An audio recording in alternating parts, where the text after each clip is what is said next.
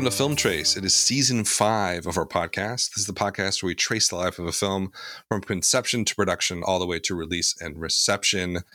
It, wait, is this my choice, Chris? Also, welcome back, Chris. Season Oh five. yes, thank you very Here much. we, Uh, here we are. To Did you think we would do five seasons of this already? Hell no. Um, the especially a pandemic has done crazy things. I know, right? And uh, under three years. I mean, uh, these are cycles, right? Technically. Yeah, that makes sense. Yeah, yeah. I mean, whatever. Um, no, I, I, I, I, I am glad to be back, and I do think technically this is another joint effort. Um, Yes. I, I right. it's escaping me, but I feel like our oh wait, no, no, no, no. I sent an email. okay, you prompted it, but it it felt right to me. yeah, So yeah, I- yeah. I readily agreed to it despite my better judgment. Um, we are talking about Halloween Kills for our first episode, our last cycle or season of 2021, and it is quite the doozy to begin with. Um, I don't know, man. Yes, I'm p- technically in charge of the new movies this season. You're in charge of the anniversary films. Uh, Yeah. We'll give a teaser about what's coming up next week, but let's start with I think it's um I mean we we have we've we've guarded ourselves from sharing We our have. opinions. We did a really good job over this weekend because you know this movie came out in theaters on Friday, but was also on Peacock, premium Peacock. Let's not forget that. Um, it did quite well in the theaters, like a lot of people were thought. Actually, it was tracking to like forty ish and ended up doing fifty. So it's you know it's already a highly successful sequel in terms of box office. There's some you know, bit, big implications with how it's doing the box office in terms of like the box office is back, right? Mhm. um there's a lot kind of writing on this movie i mean we can't it's i think we got to start in two ways one what is your relationship to the halloween film series in general Yeah. It's uh the original Stone Cold classic been in my personal rotation since I bought the VHS at Suncoast Video back in like 1998 maybe. yeah. Um maybe it actually now that i'm thinking about it because i had like a very nice you know kind of black and gold case.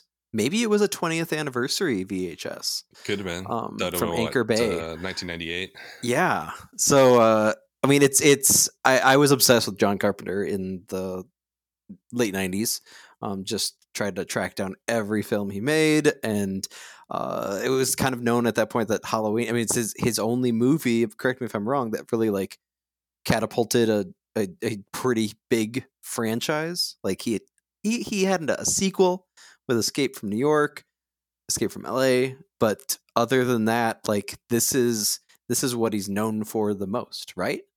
yeah i would say so i mean like he it was such a splash Yeah. when this thing hit and it, no one expected it. Like there's the the um the stories behind the original halloween are, are amazing how it came to be how it was produced. We're, we're not going to cover that obviously but like it was one of those films that back in those times it's like the money came together at the right time with the right people. No one wanted to distribute it at all. They did a test screening in kansas city and it like blew the doors off the place. Uh it wasn't even a test screening it was a, like a roadshow release Right. and then it was like it's one of those fairy tale type stories um and like i think it you know essentially launched could we say it launched the slasher genre right. It's it's the it's kind of known as like the preeminent slasher movie, right? Um, you don't have Friday the Thirteenth. Uh, you don't have Scream. You don't have anything that came after it without Michael Myers in the beginning, right?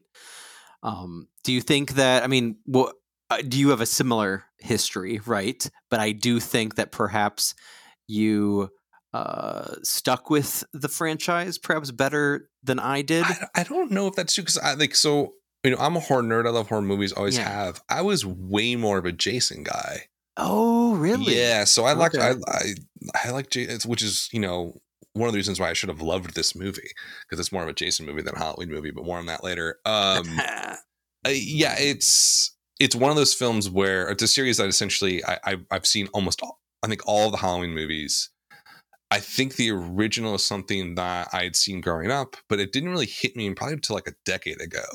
Hmm. Um, when I started, I saw it once or whatever, and it's one of those films, kind of like Alien, um, that's just on rotation. Like I will watch it when it's on. I will watch the rest of it, and it's on AMC all the time. It's just one of those films. I would put it in my top fifty films all time.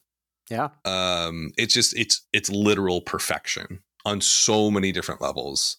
Um, and you know the rest of the series I didn't love. You know the H two O reboots. You know like we could go into the whole series of this stuff, and it, it's forever there's like what four timelines essentially oh that are going on. There's the original, there's H2O, there's Resurrection. Um, I, I, think we could put it simply as this: Halloween, the original, is by far the best film in the series. There are some highlights since then. I would point out like H2O is good. Um, I liked the zombie reboots. I liked both of them, and I had I hadn't seen them until very recently, actually, like a couple months ago. Um, I still haven't seen them. They're worth seeing. I mean, they're yeah. it's it, acquired. Rob Zombie's acquired taste. the point is, is like this. This series has been very, very up and down. And when David Gordon Green and uh, Jason Blum sort of rebooted this thing in 2018, it was a huge, massive success, like unbelievably successful. Um, you know, it was shot for $10 million. Blumhouse is sort of its specialty is in smaller horror films or smaller genre films really low budgets. You know, on a $10 million budget when this came out in 2018, did $255 million globally. Essentially the second best slasher in the history of slasher films. Uh, Scream is still number one if based on inflation, essentially. It's a little bit higher, like $280 million. Um, so, you know, I, I I mean, what were your thoughts on the 2018 version? I mean, that's probably the next big question we have to answer. Yeah, well, I um, can, can, I take a step back because sure. I need to just talk about my guy David Gordon Green for a second. Oh yeah, okay. Because this is where it gets. I mean, you it's think about the, the, the chronology. You think the chronology of Michael Myers as a character is complicated. Like, I feel like this guy's career as a director is nonsensical. Like it's it do, it literally like it it feels like you're throwing spaghetti at the wall and he doesn't care or like that's kind of his thing has been to be the human spaghetti thrown at the project and he just I don't know if it's just like a sheer love of movies. So this is a guy that started as uh, indie art house darling, right? Yeah. He made a beautiful film in the 90s called George Washington.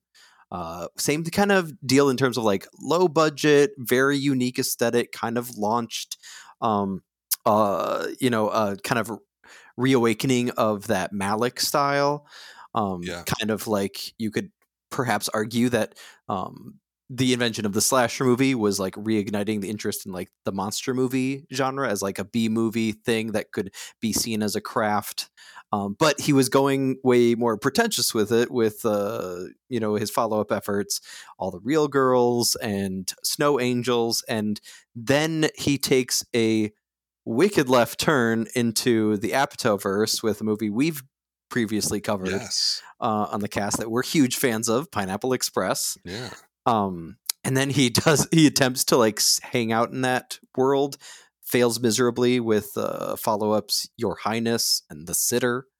Um, both tanked horribly. Yeah. Uh, he's a white guy in Hollywood, though, so he fails upward and finds himself working on the Halloween reboot sequel thing yeah. for 2018. And so I'm pumped to see it.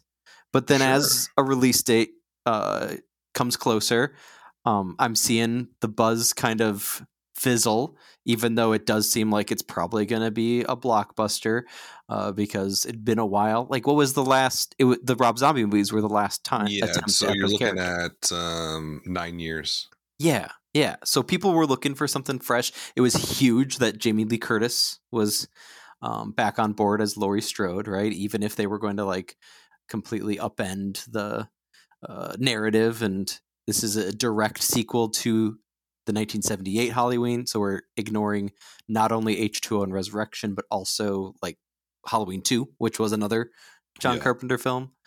Um, so I, I was curious, but then, I mean, I don't know. How did you feel, Dan? Because like what, by the time it actually came out, I lost interest because I had heard that it's just kind of bad and then when I eventually did see it, like six months to a year later on streaming, uh, it was true. I it, Wait, it you didn't bad. like Halloween the 20 I thought you loved this movie. the 2018 version. Yeah. No, I think it's Oh, interesting. I think it's thought you would really like that. garbage. you total garbage. Oh my god, this is so surprising. Yeah, no. Um, what did you I was super hyped. Like Okay. beyond hype. I mean, I like Jason Blum is like a hero to me. Like like what he's doing in horror movies is like Sure. Uh, him getting involved, John Carpenter, Jamie Lee Curtis, like the whole crew's getting back together. I thought it would be interesting what David Gordon Green, also Danny McBride being involved as Right. a writer. right. Super fascinating. Obviously, a long time sort of creative partner uh, with David Gordon Green with a lot of stuff. Um, I, you know, I went into it. I saw it open night uh, in Nashville. Went with a friend. We were both super stoked for it. Um, I thought it was okay. I thought it was pretty good. Um, I thought there was a lot of interesting things that David Gordon Green had brought to it. Um, but that there was this weird vibe to the whole thing that Mhm. just did not jive at all with the original Halloween. Uh, and I sound like a total nerd saying that. They're like, oh, it doesn't really, you know, it's not in harmony with the original tone or whatever. That just sounds like a film bro thing to say, right? Mhm. Um, but it's true.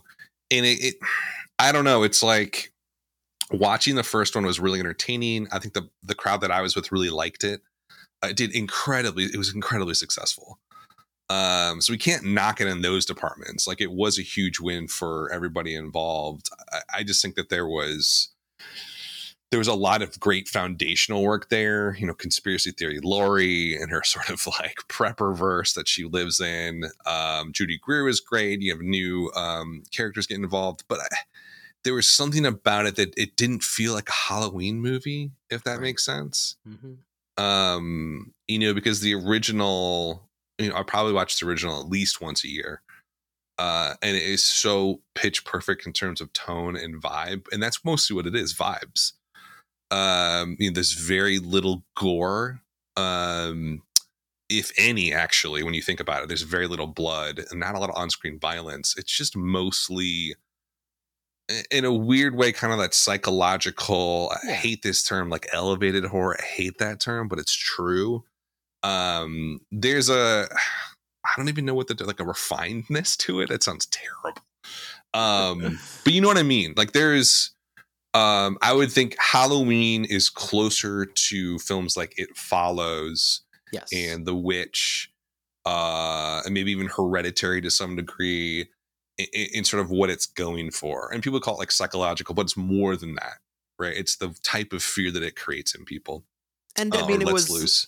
it was the the thing that I think helped it stand apart from so many of its imitators is that you know Michael Myers is not seen. It's he lives in this kind of gray area between human and monster, right? Between Yeah, mortal exactly. and immortal, Yeah. and that I think is perhaps why we keep coming back to the well, and you know just the iconography of uh, the William Shatner mask and um, the whole like male gaze aspect of the babysitters and it just it i mean it, it there's no question why it was mimicked for decades to come but i think you you're totally right that the way that david gordon green approached it for this reboot i agree judy greer love her She's uh, phenomenal. Come on. you know jamie lee curtis she's given it her all um but then like other than that like supporting cast i'm sorry will patton you're he- he's been phoning in for a while now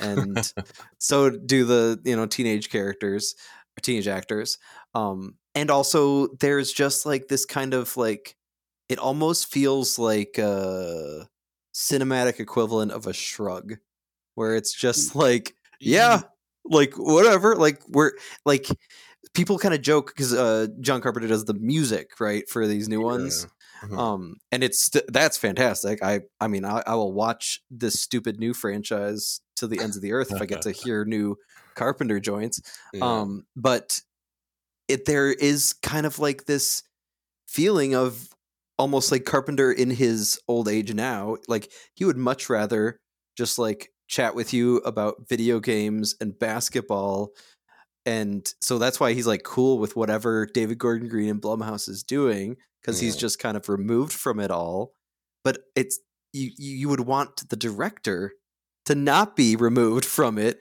and yet he feels like he does like i i really do think that there was kind of like this magic moment where it with pineapple express where he was like feeling the the mainstream and using the resources to his ability to really still have that kind of artful quality Yeah. that came from his independent career. But then as soon as he got that taste, it's just like the guy is just like living life, not really caring about what he's doing artistically. There, yeah, there's a very. I, I think that's the one thing that stood out to me uh, with Halloween 2018 Mhm. is that there is a severe blase attitude happening. Detached, yeah. It's very detached and like, um, in some ways it worked to his advantage in terms of like being more comedic and all that, and especially the first film. Um, Yeah. But I think in Halloween Kills, it really comes home to roost and it's uh it uh, oh, let's I mean let's talk about the basics of this movie. So right, Halloween Kills comes out in October 2018. Jason Blum says a month before, essentially, hey, if this does well, we'll do a sequel. Danny McBride and David Gordon Green were going to sort of um, pitch the movies together, essentially. Like, we'll shoot these back to back. They kind of like went back on that and said, hey, we'll do one, see how it does. Jason Blum agrees. Hey, it did really well. And uh, I can't figure out if Jason Blum, I think Jason Blum asked David Gordon, Gordon Green to do this. They Like, wrote him an email. And Hmm. David Gordon Green was just like, yeah. Um, and so it does super well. And then it, this thing gets greenlit basically immediately. Mhm. Uh, and David Gordon Green comes back to write and direct, obviously, and then Danny McBride comes back to write, and then Scott Teems uh, joined in February 2019 to sort of write the script with them. And I think he's a big kind of Blumhouse production guy. yeah. Uh, he's done stuff on like Rectify, I think, uh, kind of doing some uh, TV work there. Um, they shoot the thing uh, in what looks like uh, summer of 2019, maybe. Yeah, Mhm. something like that, like July 2019. North Carolina, which is where David Gordon Green's from. You know, he kind of got caught up in that whole like that Wilmington area was seen as like one Big, of the yeah. Hollywood alternatives. Um, so I mean, it, it makes sense that Blum goes to him, not just on like a you know maybe he just saw his movies and thought you know why not, but also it just seems like financially like he's a practical guy. Yeah. And- oh, very practical. Yeah. So like he's he's like, all right, this guy's already here. This is a you know cheaper place to shoot, even cheaper than Atlanta. So let's uh let's make it happen. And they do these movies on a budget. Though this is arguable. This is right the the biggest budget Halloween movie now. Halloween Kills. Uh, let's just. oh, I have it in my notes here. I believe so. I don't even think it's really that close. Yeah, the closest you're going to get is Halloween. Well, okay, so like technically with inflation, Halloween H two O is higher, Sure. Okay. Okay. 17 million. But you know, it's all kind of like um, it's definitely way higher. The traditional budget for these was like five million. Exactly. You know, the early one's 2.5 million, and then the first one obviously was like nothing, three hundred thousand dollars. Um, but yeah, there there was a sort of um, convenience the whole thing um, that felt. I, I felt when it was like announced and stuff, I was like, oh, okay, this is cool. Like even the, the first one, but like it just it seemed kind of weird of where they were going to film it.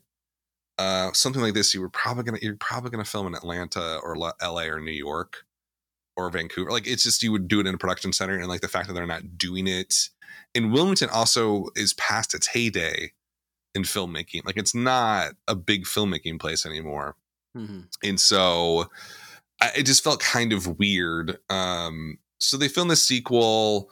You know, obviously a much bigger budget than the original. Um, they they film it essentially fall of 2019, let's say. Uh, it's in the can, and then of course, what happens? COVID hits. Uh, so it's supposed to come out in 2020. That can't happen. Uh, so it gets pushed kind of indefinitely.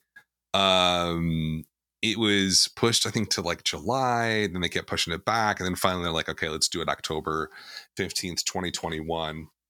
And uh, what I found interesting, kind of, we're kind of jumping ahead, but I wanted to, to state this because it's such a unique situation. Um, you know, Jason Blum loves to test screen his movies.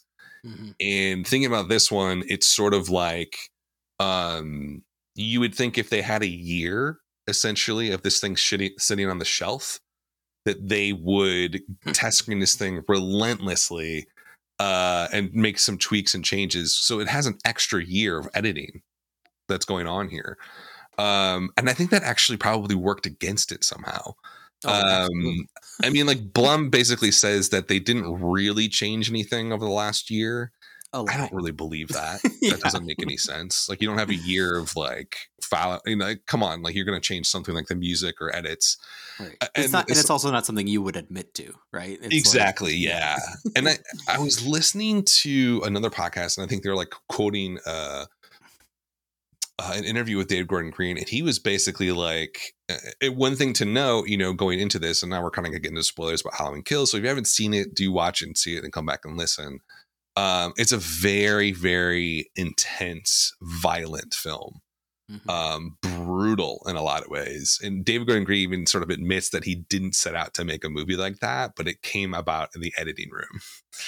And it's sort of like he kept on like upping the ante with his editor. And it just it ended up being this I would call like extreme violence slasher. It's an assault on the senses. Yeah, which I you know you wouldn't really put the Halloween series in that world.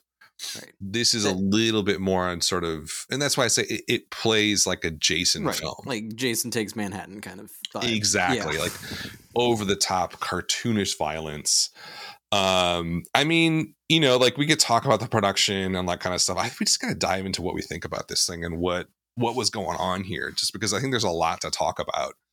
Um i mean first of all like what you didn't really like the first one. No. um so you're kind of you're already kind of set up here to not like this one.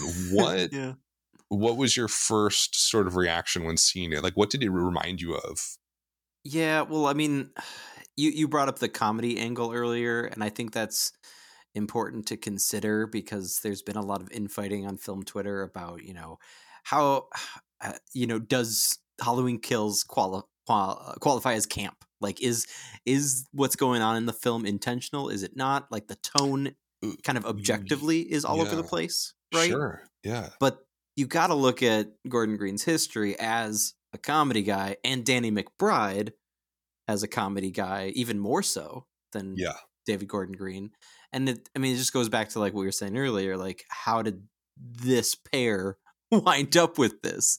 It's, but it also feels like it tries to have its cake and eat it too, or it tries to straddle that line and like sometimes purposely veer off towards comedy, but then other times veer off and like you think like maybe it's trying to make a serious point about like mob mentality or some shit Oh god. but then it, that just feels like accidental camp and i don't know it just feels really like that was just like i i mean i was watching this movie nine o'clock at night before the work week started and i was just it just felt so like i felt like kind of like skin crawly like there's there's too much too much and yeah. it's not just too much in like a narrative sense though that's also true because there's like so many like parallel storylines and like characters um re- both introduced for the first time and reintroduced from uh prior franchise Yeah. uh, installments but also played by different actors paul rudd's character from halloween 5 is played by anthony michael hall now and oh it's yeah. just- right. Right. it's it, it, yeah it just feel like i said assault on the senses both in terms of the violence and gore as well as just absolutely everything else yeah. It. Um. I think the one thing that stood out to me was well, there's three things that stood out to me. The extreme violence. Like this Yeah. is the first one was violent. This is way more violent than that. Uh, you have a, a ton of really extreme on on screen kills that show everything.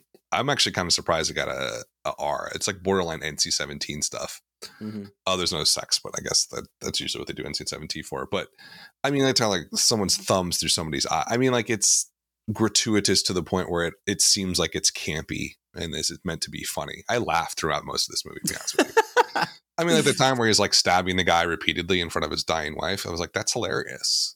Like that's like really funny. And like, it, I mean, in a way that's like so self aware that like, well, obviously this is dumb right but I uh, there's two different paths you could take with that, and I think camp. I think when someone argues that this is camp, camp involves an intellectual irony that is not here at all. Right. It is not here. Uh, this is not John Waters.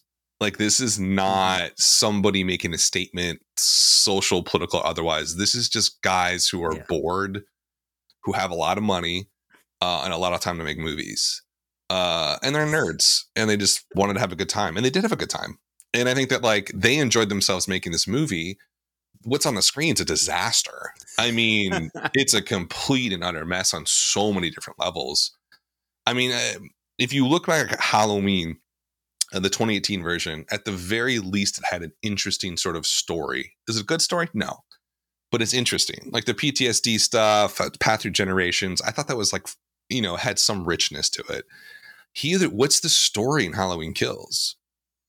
He comes out of a burning house, and then it's like a kind of like a um, I don't even know what it is. He just goes around the city killing people. There's absolutely zero story whatsoever. Like, is there even a basic plot point here that's happening? I mean, I think it's the the vigilante mob, but That's That really is- the center of this story. I but it, it's such a wobbly center that that's why I say it with hesitance. And it sort of lasts for like that one sequence and then disappears. Right, right. It's kind of like an act two, almost feels like an act two distraction. And uh, well, I mean, uh, here's my other like major issue, and I was curious, but I could not find anything in terms of like production, especially since it wasn't interrupted by COVID. It just was No, completed, yeah. and then COVID occur- started. Um, like one of the saving graces of of the 2018 Halloween, um, in my opinion, was also uh, that relationship between 100%. Laurie yeah. Strode and Yeah. Judy Greer's character Karen, the daughter, and that is basically ignored for this movie. Um, so much to the, so much so that like literally Jamie Lee Curtis's character is just in a hospital bed, and you see her at the beginning brought to the hospital. yeah. Uh, in the middle, she attempts to leave the hospital and then she hurts herself or like reopens her wound or whatever and so she goes back to the hospital bed and then at the very end she's brought back for a couple scenes like it's just It's like farce. this Do- is do you so you think that's intentional like to like keep no, I know. I mean, like the, this from us for entire this entire project is farce. okay yes like it's i think we, we what we cannot forget is that like so halloween was greenlit by jason blum. The moment it did well they greenlit two sequels. Mhm. right? So halloween kills and halloween ends are, are both being made. Uh they weren't made back to back again like they tried to do on the first two but the, on the second two that didn't happen. So this movie is definitely if this if there was no halloween ends i think this movie is completely different um and they take a different completely different path. It feels the whole thing feels like a bridge. It feels like Oh, a bridge episode or something. It's a filler episode if it Yeah. was you know episodic television. And it i think that that's ultimately you know give him the best benefit of the doubt we possibly can. They're Yeah. like let's just see how much we can stuff into this and give quote unquote the people what they want which i think i mean i don't uh, I don't know if there's more to talk about um, our personal opinions, but I need to make sure we address the incredible schism between the Rotten Tomatoes audience score and the Rotten Tomatoes criti- critics score. i think we dive into that i mean why not So what the Um, hell happened here? Why people love this movie but critics don't? I guess we're i more don't know how much i trust the rotten audience i mean like You i don't know like it's it's, inflated. it just seems like every it's bizarre because i've been reading i've been reading two things a lot for um audience reception because like whenever i see a movie that have this strong reaction to it I was like i gotta like see what's going on i gotta see what's going on in the street see what people are talking about right. and uh i think within the horror forums like let's say like the horror subreddit dreadit which is a really fun place to hang out in uh but a really good place to get like the honest reaction from horror nerds about what's going on with this movie it i would say it was like 70% love so like makes sense with rotten tomatoes but like in the general movies forum it was really negative like Hmm. super negative um so what is the the rotten tomato score is at what 71% i mean that's not that great number one it's okay Yeah. What about the? Well, talk to me about this critical response. I mean, the critics Oh, we're kind of in the critics circle. It feels like. Absolutely, and it, I, I, even feel like maybe some of the the all critic score is at least a little more favorable, as it tends to be. Forty six percent real score, fifty five. Top critics, thirty four percent real score, forty seven, and then Metacritic kind of evening that that out with a overall score of forty one out of hundred. So I, you know, the, I do think that like in turn, going back to what you were saying about um, uh, the the kills, the gore, like if this, it almost feels like it's artificial inflation because at least there's things to look. Like it's not a boring movie. So That's like yeah, it's literally like if because there have been bad halloween movies in the franchise where like they've tried to replicate that atmosphere but because they didn't get how to do that and because they didn't actually like do anything you know ostentatious on screen like these horrible gory murder scenes then it it gets rated even lower because there's nothing worse than a a bad movie is just bad, but at least you enjoy watching it. But a, a bad movie that's also boring is like the worst you could possibly get. And at the very least, David Gordon Green doesn't make boring movies. So that's, I think, perhaps one um, uh, part of the equation. But I'm curious. Uh, you, you're the cinema score guy, Yeah. and obviously the Rotten Tomatoes score, and then we should mention the Metacritic's audience score is 61, the IMDb score is 66. Film nerds who are a little more harsh, but like I said, there's definitely the defenders out there, especially horror nerds, on Letterboxd giving it a 56, which is bad, but definitely not horrific. yeah. Um, but a cinema score of a B minus, which I feel like you're going to tell me is basically an F. No, horror's different though. So Right. with horror, you got at least a half a grade um, skew down. Hmm. So this is more like a B score because the people that go to horror movies opening night for whatever reason are pretty harsh. Uh, same with comedies for the most part. Um, so B minus is not terrible, um, but it's not. eh, What I find interesting about it is it doesn't seem to translate over to the box office, which is very good, especially during a pandemic Right. Um this just hit a chord uh or a nerve i should say with um uh just the right right group of people at the right time essentially uh, people were clamoring to see a horror movie it's october people want to go see it i think the people who rushed out to go see it they had a less positive reaction than the people who saw it saturday saturday night and sunday and the people who've seen it since uh, you could see that in the Rotten Tomato audience score. It started out very low. Uh, it started like like forty percent, I think, and it's basically been taking its way up as I think a more general audience has seen it.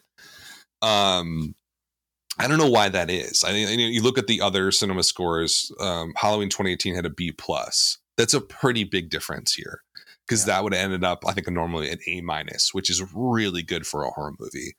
Uh, so people that you know showed up to opening night to see that were they felt rewarded. The people who were like excited to see it. With this one, it's not the same. Um, you know, this actually falls in line with uh, Rob Zombie's movie, which also got a B minus. Which and you talk about a polarizing film. Uh, the 2017, you know, Rob Zombie reboot is like absolutely divides the Halloween fan base like the Grand Canyon. like it's just either you love it or you absolutely despise it. Um, I feel like this is going to have a similar similar sort of effect in the long run. Um, it, I, I do, but why do you think there is this? Let's talk about this critical audience divide. What are the critics seeing that the audiences are not? Spe- like, what specifically do you feel like they're they're almost offended if you read some of these reviews? Like, let's go read some of them. They're fun. Yeah. Um, let's see. what- what's your favorite one of the of the bunch that we picked here? Um, I mean, I would say that like this lurching, direct, directionless corpse of a film. I mean, like eh, stuff like that, where it's like critics are already very critical of horror movies because they don't feel like there's a lot of um, artistic merit in what's happening. It's pretty easy to throw a bucket of blood on the screen and you know put a knife in some beautiful girl essentially Right. uh, they don't really see much uh, finesse in that um and so there's already sort of a little bit of an edge to it. I think when you get a movie like halloween that i would call halloween kills i, I would call it cynical um boring in the sense that like there's no real ideas being um sort of examined whatsoever. There's no part of human psyche that's being examined whatsoever. Uh, so to them there's nothing to bite their critical teeth down on and so they're they're basically eviscerating the movie um ironically um do you think they're being unfair some of these is this a directionless corpse of a film yeah, yeah, it is. Um, I mean, I'm kind of, I'm kind of googling here how critics in general have treated, um, not just horror movies in the past decade or so, but like franchise horror movies. Because I Yeah. do think there's like this. It's kind of a two in the cough. Whatever the idiom is, uh, two birds with one stone, two in the coffin. I don't know. what two I'm in the saying. bush makes one in the barrel I don't know. um, where it's like they're already already gonna hate on horror movies because they follow or tend to follow, you know, a Yeah. pretty strict formula. But then they're also gonna hate on it because it's franchise film, which is a whole other kind of formula problem. Um, and I think especially perhaps in a you know post are we in post MCU world? We're not, are we? Um, I don't know. Yeah, I think so. I mean, once Infinity War was over, you know, or whatever it was called, well, Endgame, post phase whatever Post four. is. phase four. where where there's that there's that sense of exhaustion, right? Yeah, Um, and I also think like, it, you know, it makes sense seasonally. You re- you're gonna release Halloween Sure. movie as you lead up to Halloween, but also you're we're in like prime, you know, getting ready for uh, award season Sh- yep. stuff. So I do think that this is like the the worst, one of the worst times of year to rub a critic the wrong way. So- Um, Some of these so- reviews, though, like uh, like I Mick know. LaSalle, So, like- is, I love this. He was one of my favorite reviewers. he's- He's like a film intellectual. I think he has his PhD. Uh, if you like this sort of movie, knock yourself out. That's what he says. is that that resigned detachment? He's he's taking after David Yeah. Gordon Green.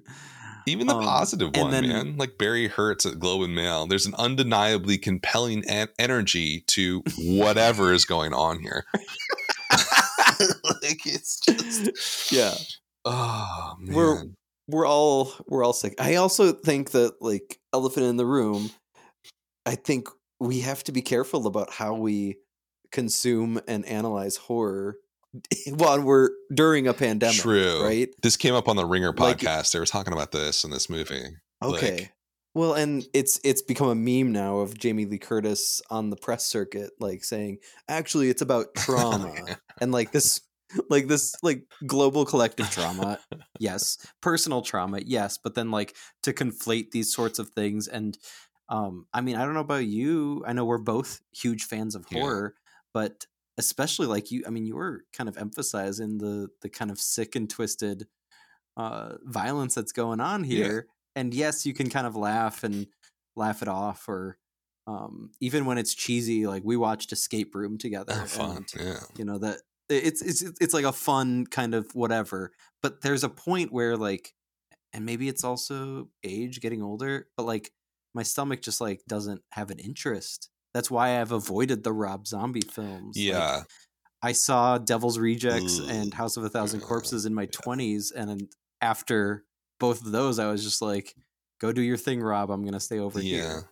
There's definitely that that So- feeling to it. I, Yeah. I I'm kind of a little bit different. Like like I loved the kills in this. I thought the kills were awesome. Um Yeah, the one where the the nurse like the door gets kicked. I mean, it's just it's so comedic. Like and it's so fun. Like the the eyes, the thumbs to the guy's eyes I thought was like hilarious. Um but like I also like kind of like zombie movies. I'm not like the thing is I don't actually like gore all that much. I just like it when it's creative Yeah. and well shot. Um and that that I mean the thing about this is I think what is so frustrating about this film to me is that you have David Gordon Green who is a good filmmaker without a doubt. He's has the potential to make a great film. You have Danny McBride who's a great writer, uh, super funny guy. Uh, John is involved. Jason Blum, current king of horror, essentially. Um, Jamie Lee Curtis is here as well, uh, and Judy Greer, you know, great supporting cast. I would say not everybody. Anthony Michael Hall is terrible. Um, but I think what like what, and then you have this twenty million dollar budget, and you have not not only a twenty million dollar budget, you have basically deadline confirmed this. The P and A budget on the first one, seventy five million dollars for marketing. Jesus this one was Christ. they said just shy of a hundred. What? So you're talking ninety million dollars plus twenty, a hundred and ten million dollars involved here in this movie, and this is kind of what you come up with. Um, it's just kind of like I think more than anything, it's kind of irritating because yes. uh, and, I- and I think it's especially irritating because of David Gordon Green. This is somebody who went to NC School of the Arts, which is Winston Salem, where I went to school, and I know the people that went there. And these are just like you know, kind of outcasty, super arty people that that's their path in life is to make movies or be an actor or a ballet dancer, or whatever. Um, it, it, it can be a very tough path, that creative path and a lot of people that have a voice, young filmmakers who are struggling to get heard. You know, it's almost uh, do you it's almost insulting that like they would take this opportunity with all of these resources and create kind of a dumb movie that not only really has nothing to do with Halloween whatsoever. It's not even a good horror movie.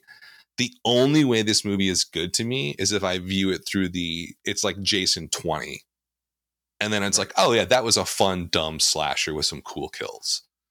And that just doesn't add up to me with the people involved and the money involved. It doesn't remotely make sense No. to me.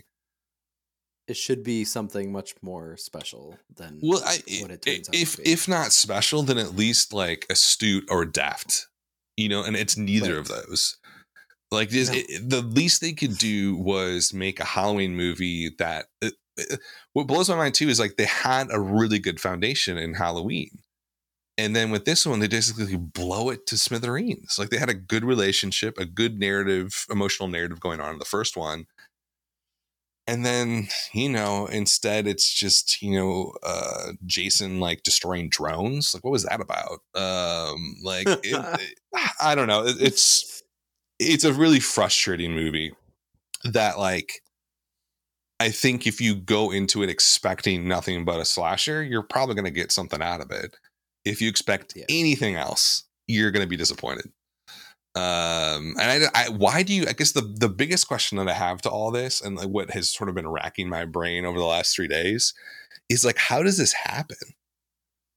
You know like uh, how do you get these people involved? Um, all the sum uh, all the parts here should add up to something pretty either profound interesting or like a really good horror movie uh, and none of that happened. So, like, what the hell happened? like, what the hell? Where did it all go wrong? I mean, I really do. I don't want to repeat myself, but it, I mean, you get, you know, guys in a room that just like base desire is to put something on screen that's going to entertain them. And so they aren't thinking things through because they don't have Yeah. to, because they're given $10 million, $20 million to produce this and like there's this interview with uh david gordon green and um danny mcbride on collider where they kind of talk about you know the the stress of you know shooting nights and uh trying to get you know the uh balletic uh violence choreographed just right and it just feels like at the end of it they're just they are they're just trying to like make schlock, but schlock that has that craft behind it so that it gives the appearance of high end product. But at the end of the, that's still what it is. Like they're just they're trying to make something because they're good at making things, but they don't really care about the art behind it. But like, that's the, like, think of how f- screwed up that is. Like, I they got know, like, but- I just don't even like get like, and Danny McBride too. I mean, here's the thing. Like, have you seen the what's that gemstone thing? Have you seen that? oh yeah, is righteous gemstones. Yeah, it's funny. Yeah, And Vice, I love Vice he- Principles. Vice Principals is Fantastic, brilliant. and the tone there he so have- specific, right. right? Like, but they don't have the constraint of the Halloween universe. Like they're doing this weird thing where they're trying to like act within the restraints of this horror genre Yeah. and this extended universe that they're also upending the rules of because they don't give a Yeah. fuck and but then also like yeah like to the point where like it's going to be a complete gamble litmus test whether or not it's enough for people to like think that the kills are creative versus actually feeling like it was worth their time like will i ever watch this movie again No. no or maybe i will if i'm getting together with friends to watch something stupid did you see this in the theaters or I on saw it on Peacock? Peacock.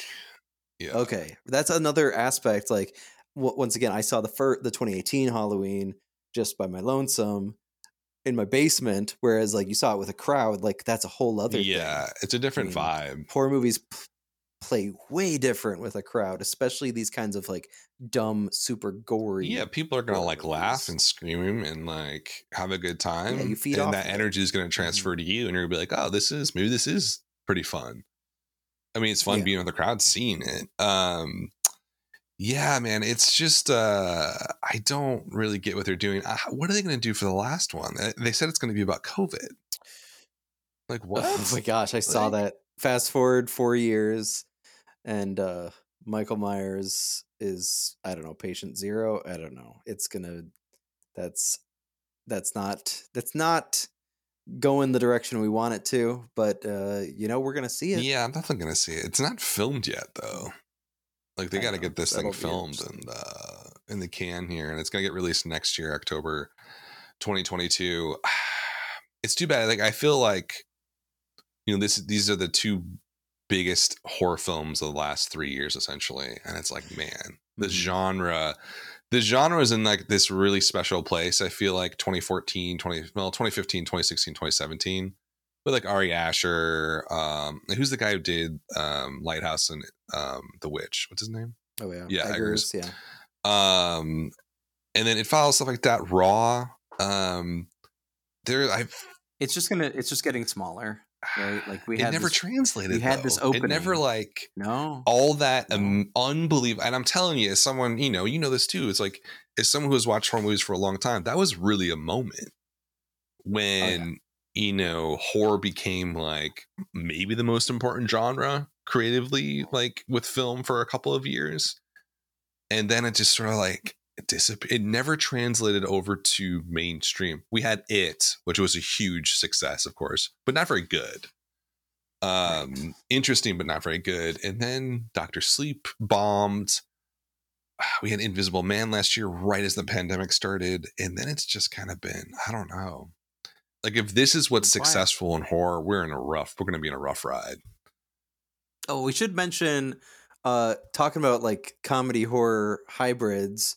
Uh I was happy to see Jim Cummings. oh yeah right he was great in this too like it's like got that perfect vibe Right. of him sort of like bumbling around Yeah, in this extended 1978 flashback. which i actually mo- enjoyed more this- than halloween kill like i enjoyed the flashback way more Right. so yeah, um I'm not gonna say don't see Halloween Kills because you might like like Mick uh, LaSalle said like if this is your kind of thing, knock your socks off. But uh Wolf of Snow Hollow yes um is absolutely wonderful. Which she did an episode on was it uh, last season? Yeah, season right four.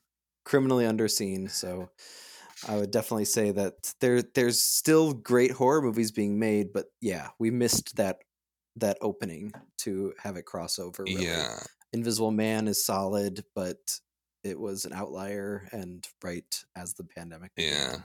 so who knows? Within is also funny. Um, oh i haven't it's seen really that funny. yet Great comedy horror, like Okay. just a good time.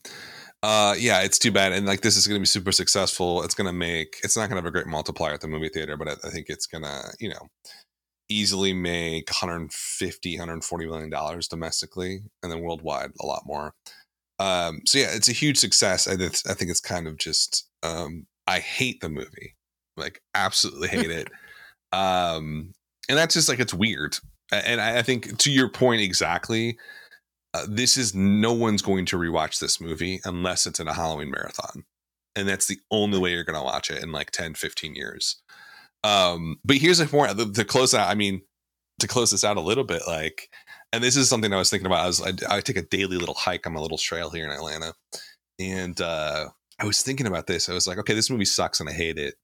Um, but like when your kids are doing a podcast in 20 years, are they gonna go back to this movie and kind of reevaluate it and deconstruct it and find things about it that are good? This is what like freaks me out because it's like you know like what eh, do is there something about this movie that's going to last at all i guess is the question No, I mean, can we think of any like rebooted franchise in the horror genre that like wound up with something look good? Like new nightmare isn't the only one that i can think of but that's wes craven redoing his own stuff right, but like the 2010 Nightmare on Elm Street, hell no. The f- 29 re- friday, the 13th very very No. fun movie which i love uh but no it's not a good movie yeah the 2019 Child's Ooh. Play. Like it's it's just it's it, it's sordid just perverted money grabs and uh but we're gonna watch them we're just they're not gonna be remembered and we're wasting our time so we're part of the problem yeah it's now. true it's just like welcome to the new season of film the most depressing film podcast on the interwebs. Uh, okay, cool. That's Halloween Kills. Uh, go see it. It's fun. You're gonna have a good time. Actually, you're not gonna be really depressed afterwards. Um, what are we doing next week? what are we doing? Oh yeah, next? yeah. This is No, my you- choice. you, get to Uh, do it So it's the 10th anniversary of Jason Reitman's Diablo Cody scripted tragedy dramedy. Tragedy dramedy. I can't even say it. Uh, it's a tongue twister Young Adult from 2011. And we will have a guest on. It's now streaming on Showtime. So do check it out before the episode. Uh, we should be recording that next week. And then, yeah, we'll just come back and listen in about a week. Uh, appreciate it. Uh, Chris, take us away. Oh my gosh. Thank you so much for listening to the season premiere of Film Trace.